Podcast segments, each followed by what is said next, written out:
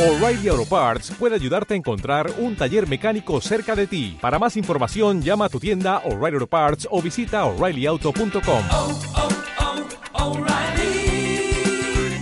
oh, Parts.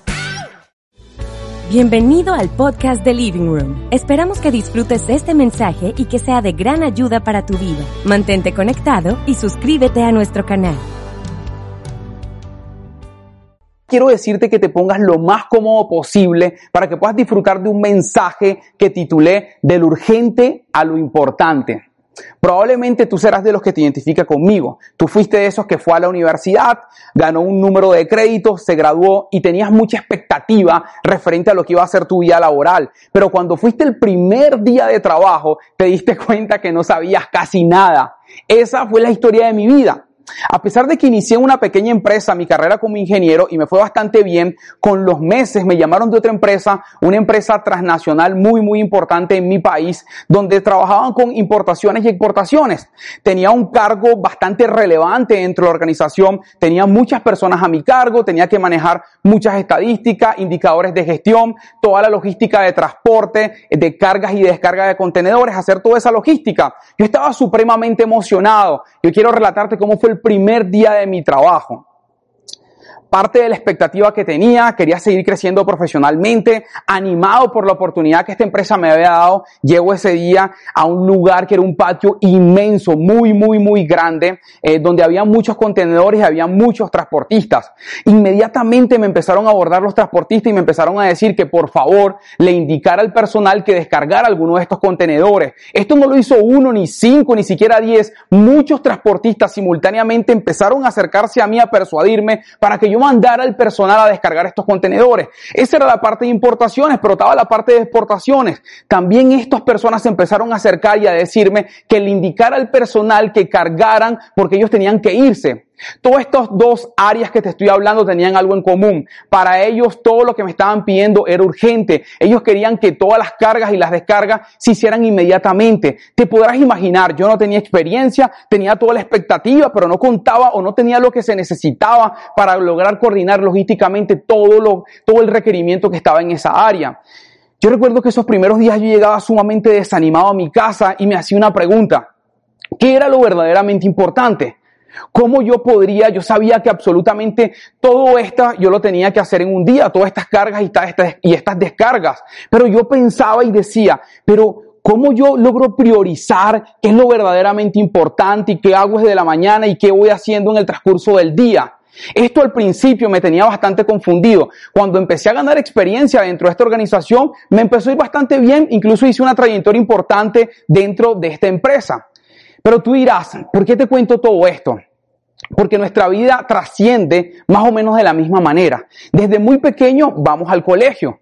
No solo vamos al colegio, sino luego vamos a la universidad. A la universidad vamos un trabajo. Después probablemente te gradúas, como hablábamos ahorita, y sales a trabajar para alguien, por una empresa. O tú eres de esos emprendedores que decidió montar su propia empresa. No solo eso, tienes que, tienes la responsabilidad de casarte, de conseguir tal vez una buena mujer, un buen hombre. Luego tienes un hijo. No solo consiste en tener un hijo, sino tienes que ser un buen padre. Si tus padres padres incluso aún todavía están vivos, tú deberías hacer el mejor esfuerzo de ser el mejor hijo posible. Deberías también tomar en cuenta el hecho que debes cultivar tu vida espiritual y aun si pudieras potenciar la vida espiritual de otras personas, también sería súper cool que lo hicieras. Pero en medio de tantas cosas que nosotros los seres humanos tenemos que hacer, no podemos perder la perspectiva de disfrutar la vida. Una de las cosas que pensaba es que una estrategia de las tinieblas es mantenernos distraídos en, en, lo que realmente no es importante, ocupados y ocupados en tantas cosas y, sin, y nosotros no teniendo en cuenta lo que realmente pasa a ser importante en la vida. Yo en medio de toda esta pandemia, que hemos tenido bastante tiempo para pensar y repensar las cosas, analizaba lo siguiente y decía, si nuestra capacidad de hacer en este momento se encuentra suprimida por todo esto, ¿Qué es lo verdaderamente importante? Y eso me llevaba al origen, a pensar cuando Dios creó al hombre y pensaba que definitivamente Dios creó al hombre con un propósito. Dios le entregó roles, le entregó responsabilidades, pero eso no era la idea principal por la cual Dios creó al hombre. Yo quiero llevarte a lo largo de este mensaje a que tú puedas entender algunas cosas que son realmente importantes que podrías empezar a considerar en tu vida. Además quiero enseñarte a priorizar algunas cosas para que al final del día tú obtengas los resultados que esperas. Y lo primero que me parece muy importante que tú sepas o que empieces a aplicar es que experimentes el amor del Padre. Recuerdo que hace poco unos amigos muy cercanos acá de Medellín estaban a punto de tener una bebé. Y un día me invitan a su casa. En medio de que me invitan a su casa, me doy cuenta que todo el apartamento había sido remodelado asunto que me pareció espectacular. Pero no solo eso, vienen y me invitan a que pase al cuarto de lo que va a ser el cuarto de la niña. Cuando yo entro a ese cuarto, eso era como entrar a Disney y el cuarto era todo rosado, estaba con letras doradas, supremamente bonito, parecía el cuarto de una princesa. En ese cuarto había una cuna, en ese cuarto habían sábanas, había ropa, había juguetes, había toallas húmedas, había talco, había colonia, había todo lo que la niña pudiera necesitar para el día de su nacimiento.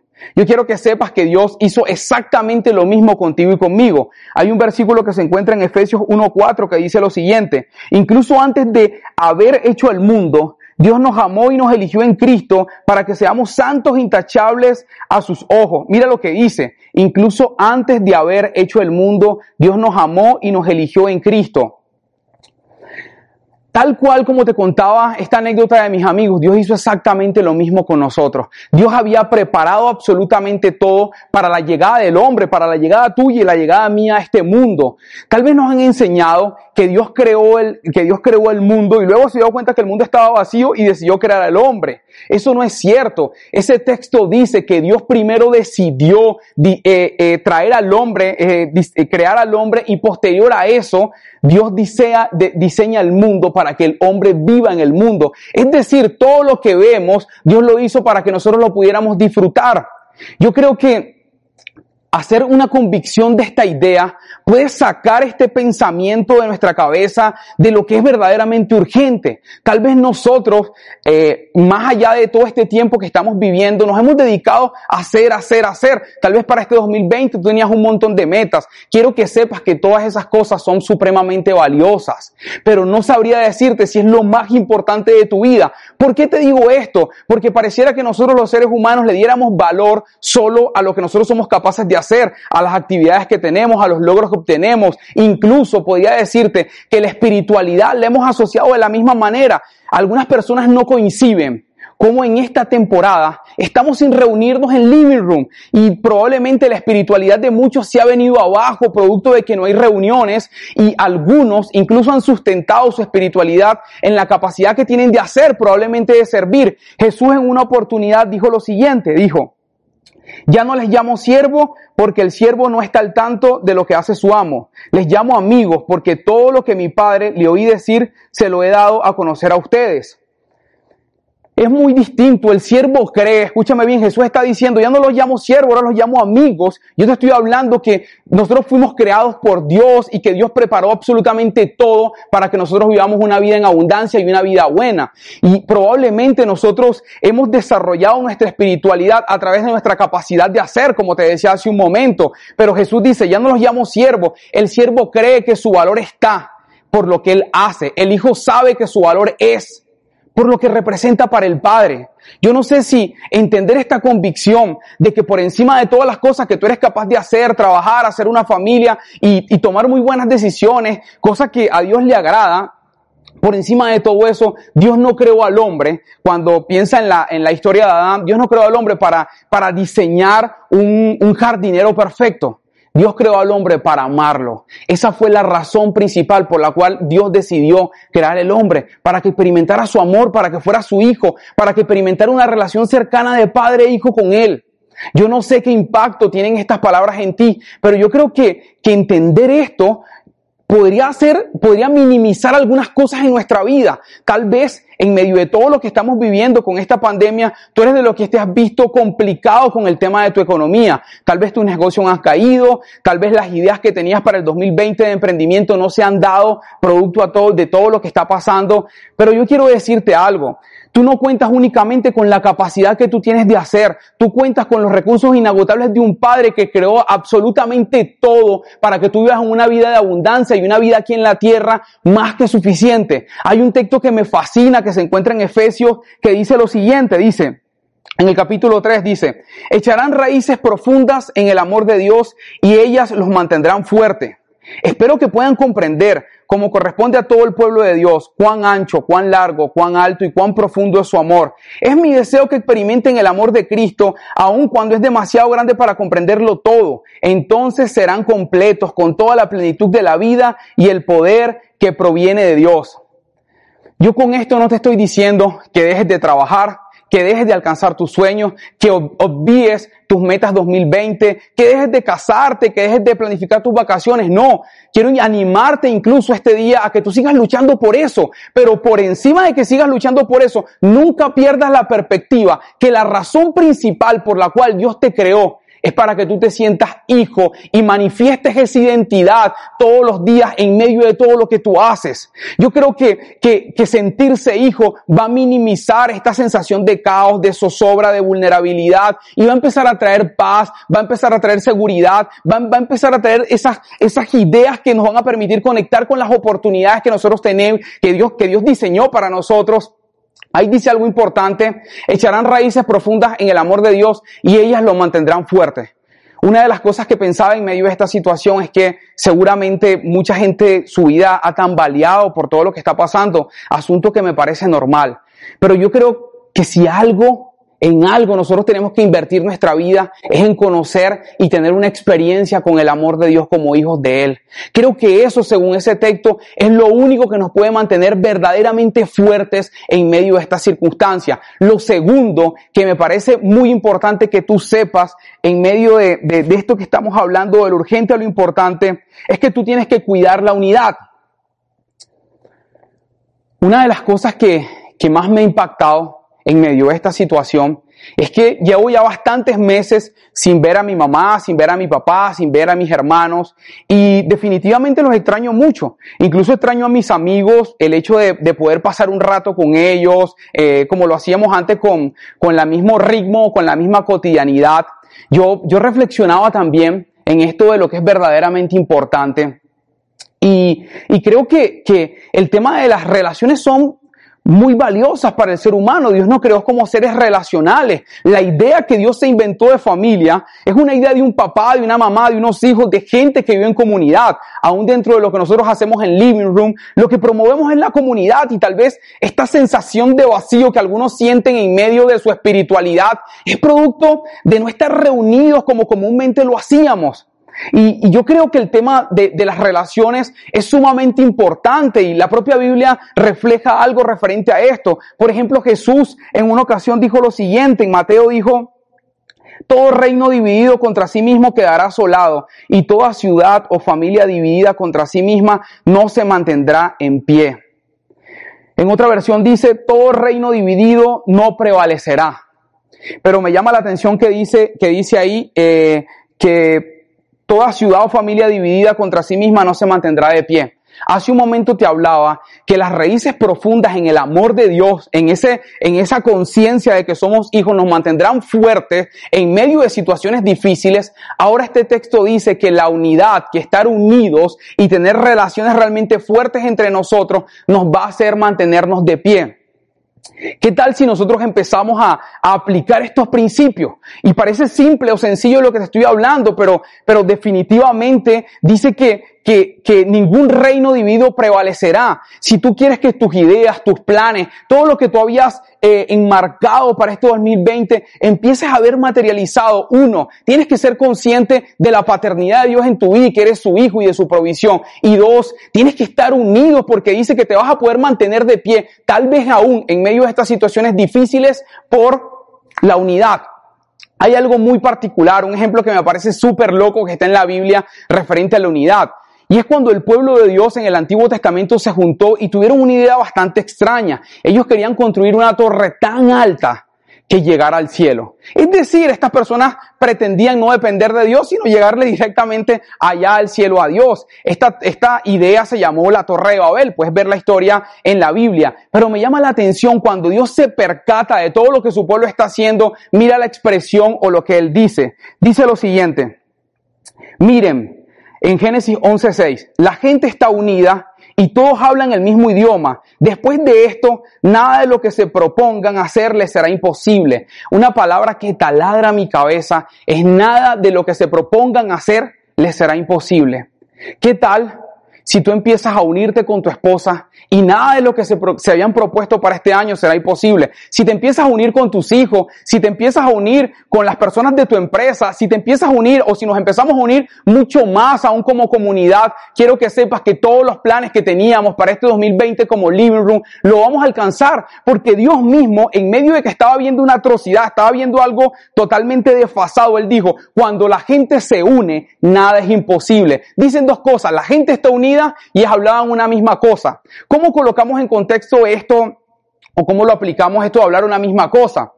Yo creo que en medio de todo lo que, lo que, lo que se está viviendo, algo muy común es escuchar a la gente hablar malas noticias, hablar desesperanza, repetir o replicar lo que dicen los noticieros. Yo creo definitivamente que Dios no nos ha llamado a eso.